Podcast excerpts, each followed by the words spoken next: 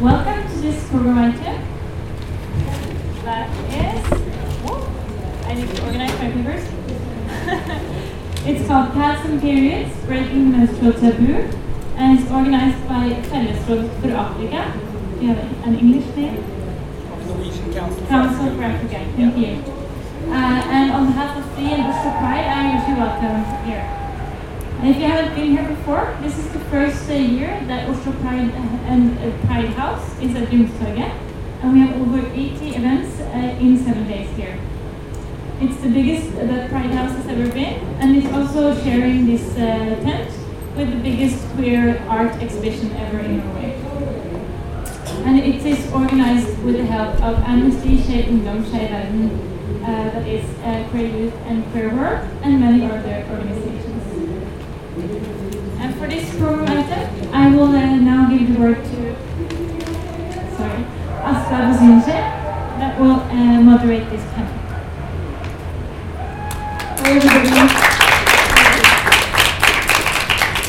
Yeah, so I'm Busingye. I'm really pleased and happy that I was asked at very short notice to. Um, I think some of you know how things work. Yeah, uh, to host uh, and to moderate this panel. Um, today's guest of honor is a lady with many names. Uh, and in countries around the world, she is named everything from like Aunt Red to Aunt Flo to uh, Bloody Mary. Some say Strawberry Week. Some say Time of Month. Some say the monthly plague. So she's been around since the beginning of time and since the beginning of humankind. Uh, but she's still treated as an unwanted guest. We don't like to talk about her. She exists in a mysterious space between silence and stigma. So, welcome to Pads and Periods Breaking the Menstrual Taboo, and welcome to our panel. Um, our panel consists in the middle of Luwisa Makosa. She's an activist from Zimbabwe, from the Student Christian Movement of Zimbabwe. Um, and they work to secure student welfare in general, but they also work particularly with sexual and reproductive health. Um, beside her is um, Gry Larsen. She is Secretary General of the Global International uh, Aid Organization, or NGO, uh, called CARE, working for women's empowerment and women's rights. And um, we have Denis. I think some of you recognize him. His name is Denis Nzioka. And he's a Kenyan journalist and LGBT activist. Um, were any of you here yesterday when he was talking about the secret gay scene in Nairobi? Yeah. Yeah, I, I really missed that. I think I need to talk to you later. Um, and then as another weird thing about him, because I don't really think being gay is that weird, but it is slightly weird that a man walks around with tampons and pads in his handbag. So, why, Denis? Why? Well, because I'm special um, to begin with. um, but it's, it's a much more, so it's an activist um, thing. Um, and I want to start a conversation of why men should not not carry uh, pads and tampons. Um, and also to disabuse this whole notion that menstruation is just a woman's thing. Okay? And to bring in the aspect of listen, it's, just, it's not just a woman's thing. Everybody needs to be involved. Uh, it is a natural occurrence, and that there should be no shame in carrying pads or tampons as a man, as a woman. Um, yeah, but I, I take it that you don't yourself want to menstruate. no. Uh, but, but you still think it's an important political issue. Why? Why? Um, what is the problem? So, majority of young girls and women do not have access to uh, pads and tampons. it's a lived reality for most uh, school-going girls who, for example, would miss out on 20 to even 50% of school days just because they are menstruating. Look at the figures. Uh, research has shown that a woman needs around 17,000 pads in her lifetime. Okay? And the fact that you're missing out on these essential commodities, that then affects your social, your education, your upbringing, um, and so many other levels, is in itself problematic. And as an activist, you know, it's my uh, uh, approach that we need to be discussing issues around menstruation and how it is now a very taboo subject. Apart from the fact that there is no access to sanitary pads and tampons, it's the whole stigma attached to it. Most women who menstruate are not allowed to associate with other people during menstruation. We've got communities where women are told to go away for a week, for the five to a week, even to two weeks, where they're, they're, they're considered as shameful, they're dirty. But why should you be considered shameful and dirty for something that is so natural? Okay? Why do we still call uh, menstruation a dirty issue? Why? What language are we using? What are we saying about um, uh, demystifying this taboo, quote unquote, menstruation? So it's sparking conversation around sex and sexuality, around reproductive health, but also about language. Mm-hmm. Okay, why call them sanitary? You know, what is there to sanitize? Okay, mm-hmm. and what are we saying when you say you want to sanitize something? It means whatever you're sanitizing is dirty. Okay, so we should break that mold and spark conversation of seeing this as a natural thing and enabling women and young girls to access pads without shame and seeing how men are part of that. Thank you. Luwisa, um, growing up in Zimbabwe, what was your experience uh, with the way uh, menstruation is seen and dealt with in Zimbabwean society? Okay, thank you very much. Um, I would like to acknowledge what Denis is saying because it's more or less the same context. Um, Kenya and Zimbabwe, they're both African countries, and it's been very difficult because it's one of those topics that's um, not easily talked about. And uh, for me, uh, changing attitudes, people have talked about in my organization that I work with. We've tried to also talk about sexual reproductive health rights and be open about uh, menstruation, the period, and uh, in some cases, young women, young girls, they are told that when during their menstruation period, they're told they're not allowed to cook, you don't touch the pots because you're unclean, and those are some of the problems that are faced. But um, my concern mainly uh, when it comes to sexual reproductive health uh, and menstruation, it's mainly to do with the political will, how our governments have been ignoring and not prioritizing the, the health of girls and young women when it comes to menstruation. I'll give you an example to talk of a personal experience. Uh, when I was coming here, I took a challenge uh, to take this pad. I bought it in Norway, and I was trying to look at the quality as well. And I did it in Zimbabwe as well, and it's still the same thing. You look, the first surface, this is plastic when you take a pad. So imagine if all of you are going to take a plastic and wrap it, maybe just on your hand, for like two hours and see how uh, it sweats, how dirty it becomes. This is the project that we are getting, not just in Africa, even in Norway. This is the kind of product that we're using. We are also using, if you go further, this is better. In Africa, I've also tested the pens that we use. They use recycled cotton, and you can imagine the kind of materials, the how we are, how hazardous these products are to our health. And the back of the pad, there's glue. You all know what we use for glue. We use it to stick all the chemicals that we're putting, and we are sticking them to our panties.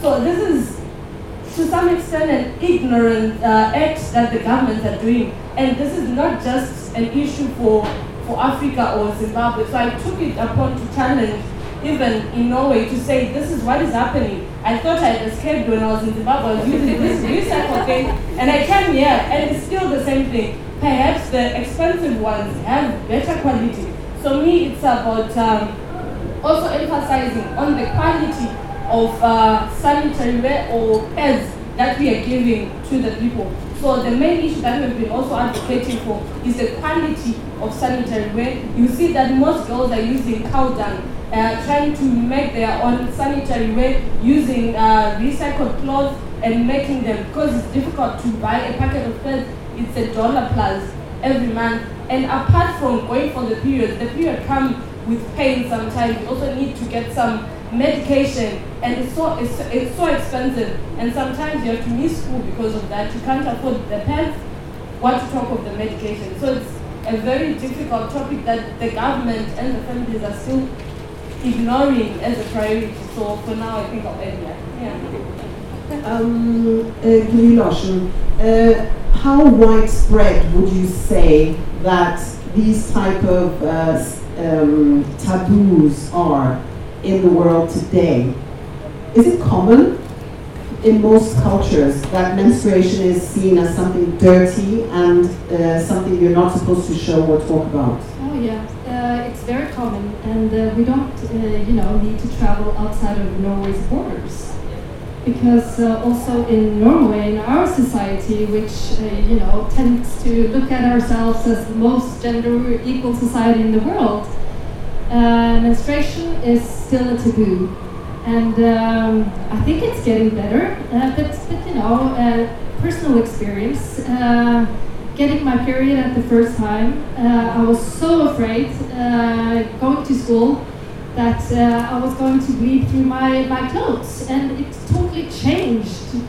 You know my my um, my days at school, and that you know, I had, and then just imagining a girl in Ghana or in uh, Uganda, you know, uh, where there aren't uh, pads accessible uh, for, for people, uh, where the toilets uh, are not private, uh, where they are unclean, where there are no places to wash their hands. It's a huge taboo. Uh, and, uh, you know, from, from CARE's perspective, you know, and the way I see this is that the question about the taboos and menstruation is also part of a greater gender equality issue. Because it is quite interesting, it's quite fascinating to think about the fact that many of the taboos that exist are related to women's bodies. And you see it also in the international scene. One of the most difficult issues to get uh, international agreement on are issues related to gender equality and especially their sexual and reproductive health and rights. So uh, it's big, it's huge. But um, I'm wondering if you could elaborate a bit on whose fault is it? You know, is it just people? We we're we're very um, you know people have prejudice. Uh, societies are backwards. Um, they are uneducated or ignorant. It's it's people who create these type of attitudes, or is it governments? Talk to me about that. Yeah, I can go.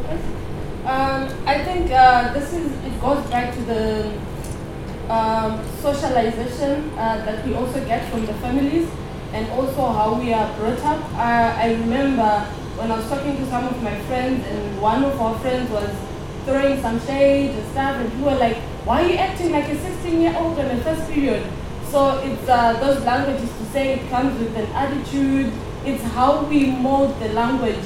And also in some contexts, um, I know if a girl is going on a period, in my language they say Juja means she's leaking. So it's it's seen as if how can a person be leaking, moving around? This is natural, it happens. So it's the language that we, we were brought up using and the government now also takes upon the societal values that are being taken up to nullify how important menstruation is. So Yeah, what, do, what do the governments do? Do they uh, actively use this derogatory language? Or is it the fact that they just don't talk about it? They just ignore these issues. They do talk They about don't- it. Last year in Zimbabwe, uh, one of the members of parliament, her name is Priscilla Misihairabwi, she took it upon the parliament to, she went with a youth pad in the parliament and all the male parliamentarians and all, even the female parliamentarians are like, what are you doing? This is not good. And, you know, she felt a lot of uh, uh, uh, criticism.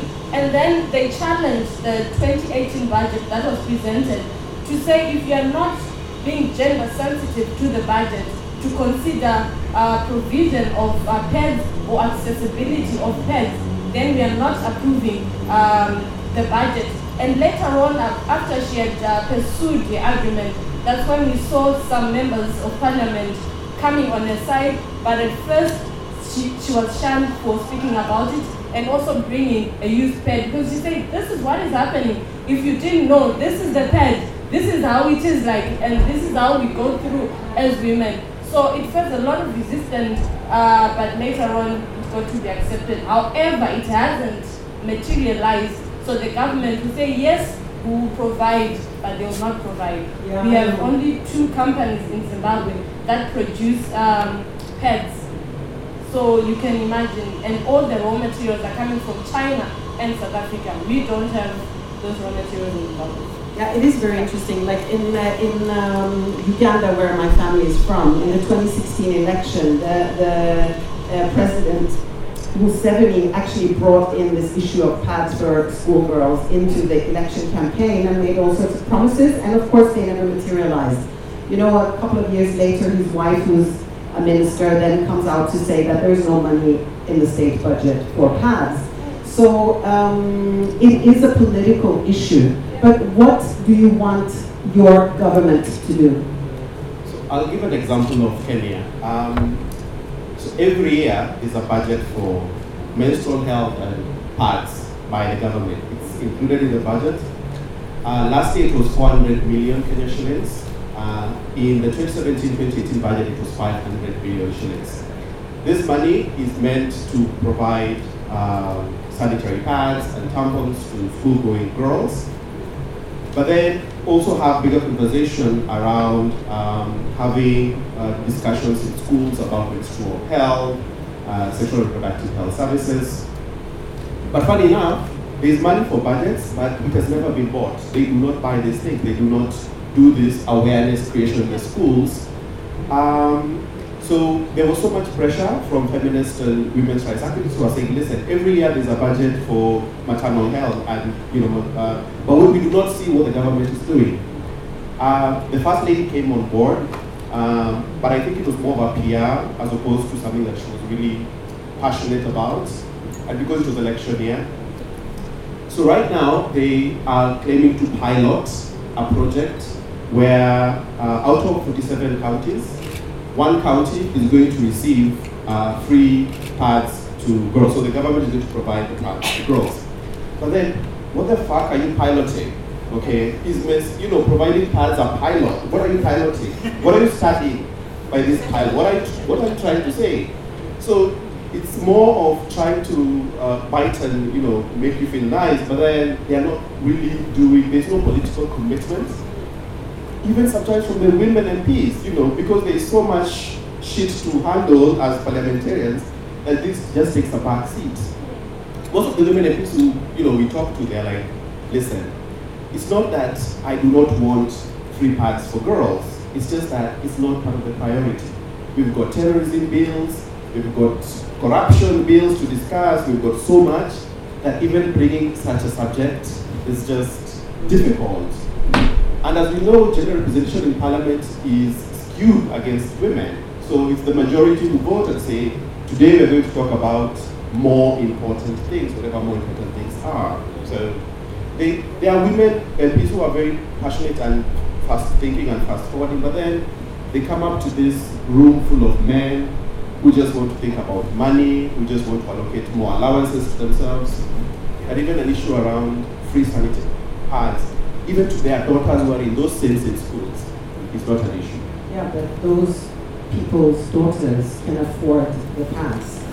Um, I'm thinking, you know, to sum up in a way, uh, you have uh, pointed to several things. You're pointing to uh, the quality of the pads. You're pointing to um, the distribution or the access, and you're also pointing to the stigma and the taboo surrounding it.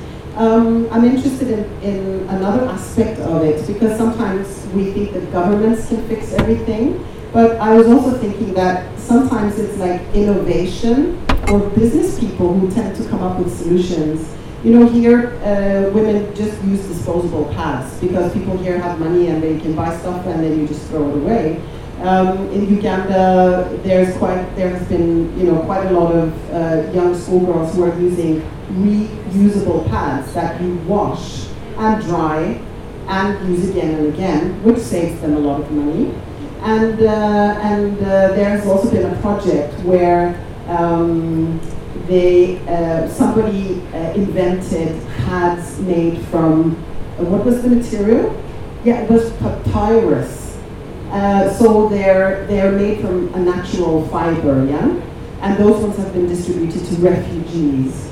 So um, I was wondering, uh, Gry, if you could talk a little bit about what technological uh, or business innovation can mean when creating societal change, in this case, with, you know, regarding women's health.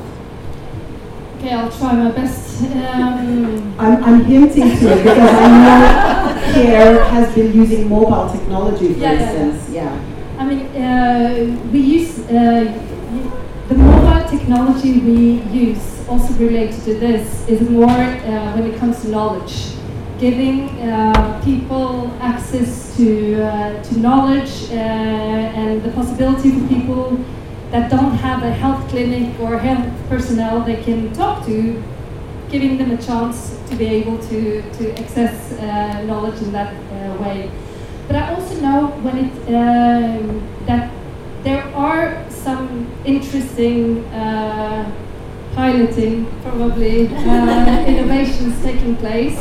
Uh, menstrual cups uh, in in uh, some parts of uh, of uh, Africa. I think maybe Kenya, Uganda. Uh, I don't know Zimbabwe as well. Yeah. Uh, which is quite promising, uh, as I've understood. I don't know the details about that uh, research, but I think that for any challenge there is, um, innovation, business, making sure that uh, products become more affordable, uh, so you can save costs. Also because politicians are using cost as a reason for not doing anything the more we can lower the cost uh, will for sure uh, work. But I just wanted to make a comment about also the taboo uh, uh, part, uh, because you asked the question, whose fault is it?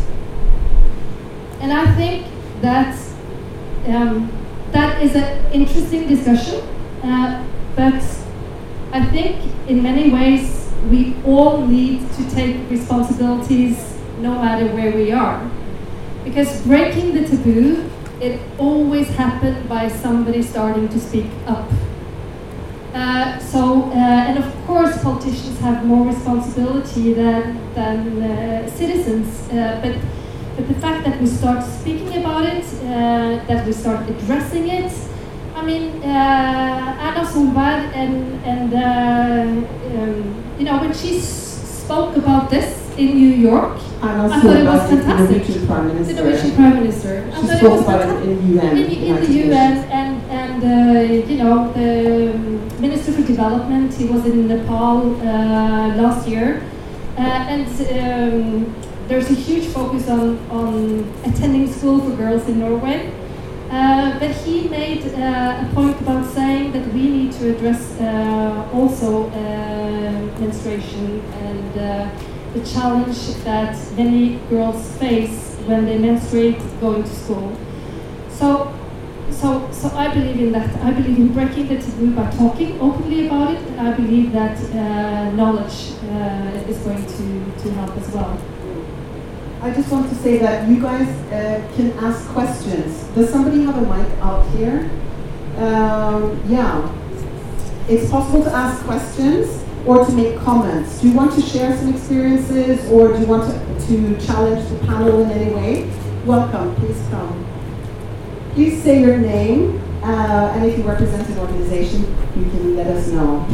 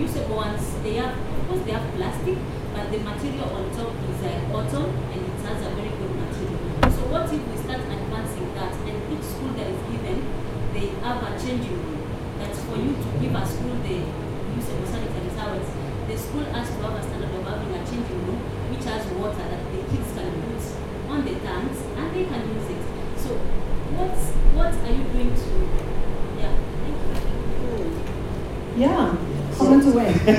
So I'll, I'll speak about involving men in, in this, uh, maybe um, Luwisa can speak about um, uh, product.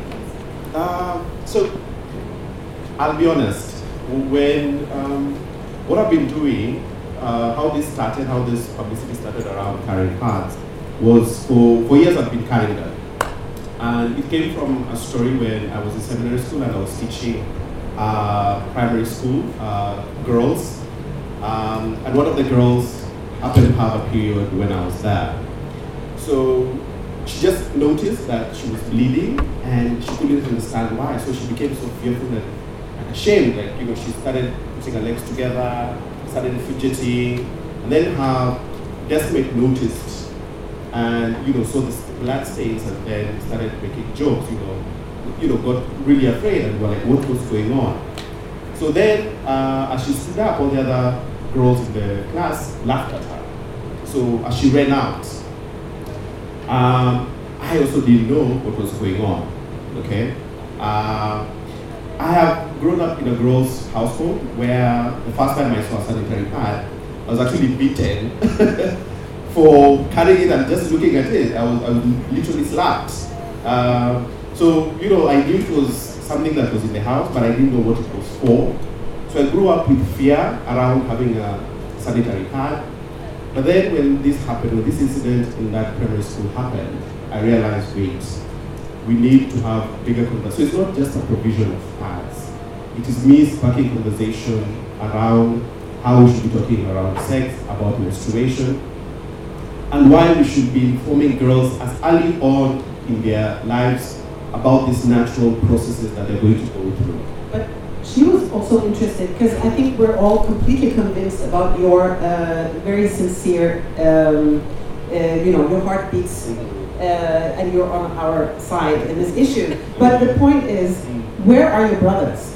Where are the other guys? Have you met anyone who wants to front this issue? No, I haven't. Actually, I, I have received so much flack for it. Um, I've got guys when the story came out, I've got guys saying, do not be won over by these toxic feminists. So I'm like, what do you mean toxic feminists? You know? So it's still an issue to even broach the idea or subject around menstruation to men. Yeah. It's, it's a big issue.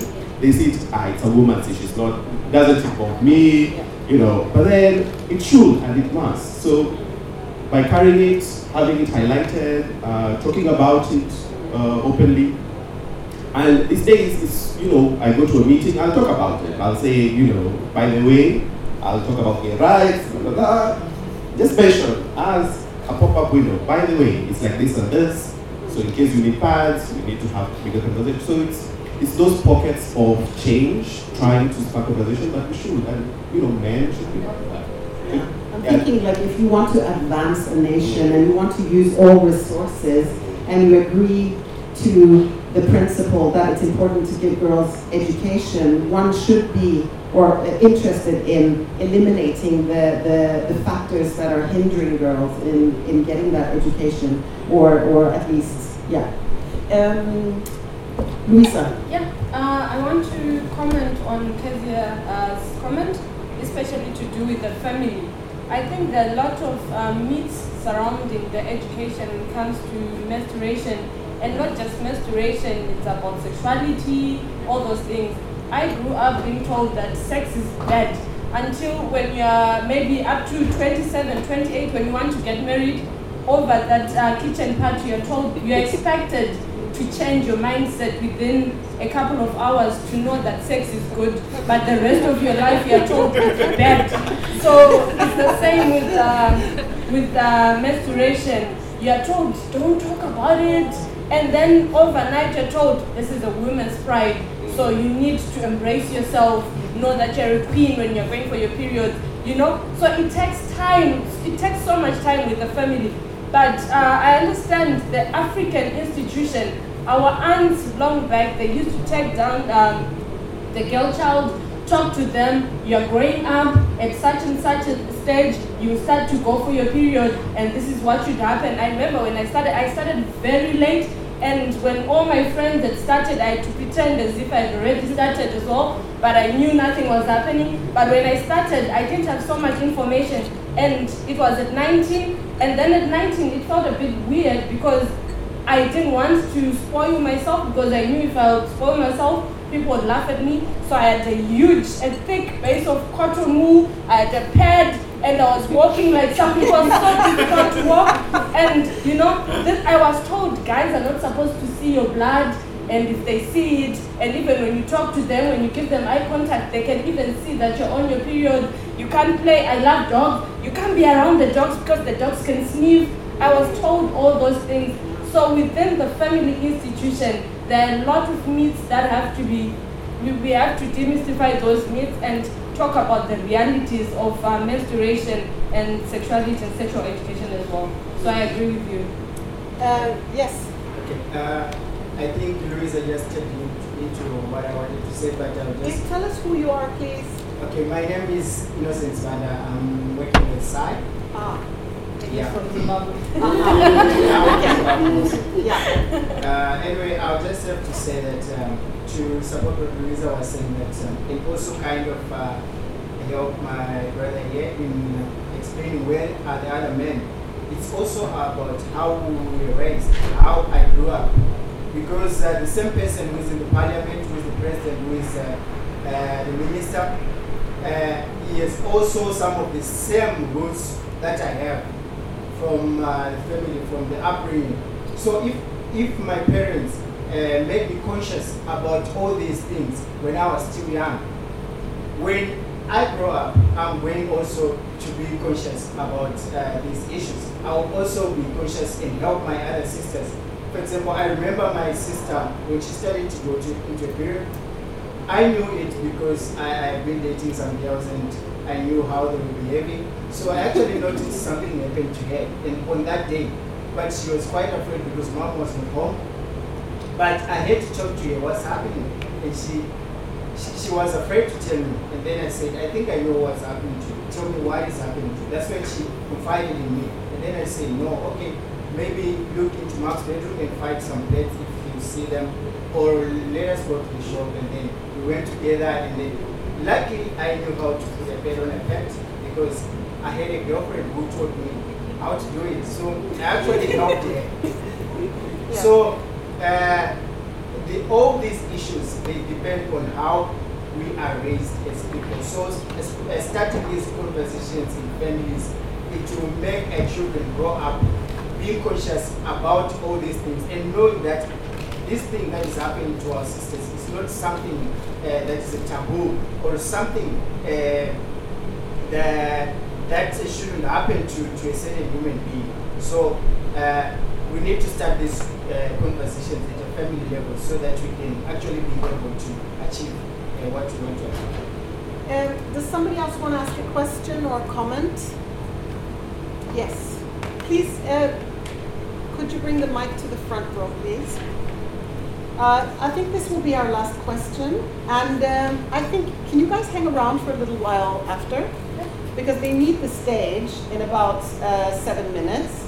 But if they're around for a little while longer, it's also possible to come and comment or talk to them or ask them something. Welcome. Okay, may I have two very quick comments and questions? Bring it close to your face, Okay. please. Two very quick comments and questions. Yes. Uh, the first question is uh, how have uh, feminists or women reacted on you carrying pants? Because as Luwisa mentioned, for many women, menstruation and menstruating is a, a point of pride and it's uh, about ownership of your own body. And what do women say and what do the feminists say when you carry pants and, and talk about menstruation? And my second comment uh, is related to the question of uh, taboo and the roots of this taboo. And uh, in, my community, or in my part of my community, uh, menstruation has been as, used as a symbol of female weakness. So, uh, female who's menstruating can't lead Muslims in prayer, she can't lead. So, is this taboo in reality about suppressing women in general? And we're talking about the generative equality. So, do you have any thoughts about this broader implication of menstruation in uh, some African communities or global communities? Yeah, maybe we can, can you comment on that? Um, maybe Gry? Well, I think your point, point is good. Um, and there are many taboos, and not all the taboos exist all places. So there are different one, uh, ones uh, around the world. But in general, not knowing all of the taboos, I would say that they are related to women's bodies in general, uh, their sexual and reproductive health and rights, and also an element of control. Uh, because control of a woman's body, uh, their sexual uh, and reproductive health and rights, uh, is extremely strong in many cultures. I was thinking, you know, I didn't know if I was going to mention this, but but let us just think about the fact that if it was men menstruating, do we actually think that the same taboos would exist? I don't think so. So it is related to the fact that we are also women. That uh, I think that's quite clear. Yes. Would you guys like to comment on her uh, the point, which was the reaction? What do do let's say women feminists who kind of own the feminist struggle? What do they think about you and your strategy of walking around with your pants? So thankfully, I haven't had um, any major direct confrontation. Um, but when the story broke out, um, which is really funny, apart from the people who are commenting, the majority of men who you are commenting and insulting, there was a minority of women who also joined that conversation of saying, wait, have you become a bitch? Um, do you have a vagina now uh, that you're carrying? So then I'm wondering, wait, I said, I thought this was for you, so why, why are you now turning against me? Um, but I'm sure those were simply online trolls. Um, but, so to me, it's, it's a matter of listen, we are all in this struggle, all our struggles are connected. Um, I'm doing my small part, and I'm sure you guys are also doing your own small part. Um, we all need allies, whether different, queer, whatever you, you um, they may be, in the struggle. And you need more and more muscle power, you need more and more people talking about issues. And I think that's a very feminist ideal, uh, ideal concept. That we, to, to me, a feminist is not just for women. Everybody needs to be a feminist. Everybody needs to be as progressive as you can be. Um, it's, it's a simple act that then speaks to a larger um, conversation around sex and sexuality. Um, and I hope that with that small act that I'm doing, I can be able to continue. And I'm sure there'll be many more, many, probably have inspired a lot of men to start carrying, and probably they, they won't get the airtime that I have, you see? So, and I'm sure that is what is going on. Uh, I've got guys who come back and say, hey, by the way, thank you for doing that because, you know, it's, it's a concern. I grew up in a household full of girls, I could not be able to do this, so now at least I'm able now to, and that's the change we want to see. I'll take that as your ending statement. Uh, I think I will leave it uh, to you. Can you give us a, a minute uh, summing up what you think is the most important message you want to give them before we round off? Okay, uh, my message would be it's a bit Talk in controversial. this mo- Okay. mic because it's louder. Okay. Uh, my comment is a bit controversial, uh, but I think it's very important. If we can provide condoms, uh, why can't we provide pads? Because sex is a choice, and menstruation is not a choice. So it's up to you. I'm provoking, so it's, it's a, co- a very controversial debate, but I think it's important to talk about. So why not provide pads? Because I don't choose to go on my period. I don't choose to be a girl child. So yeah. Gry, Luwisa, and Denis. Thank you very much.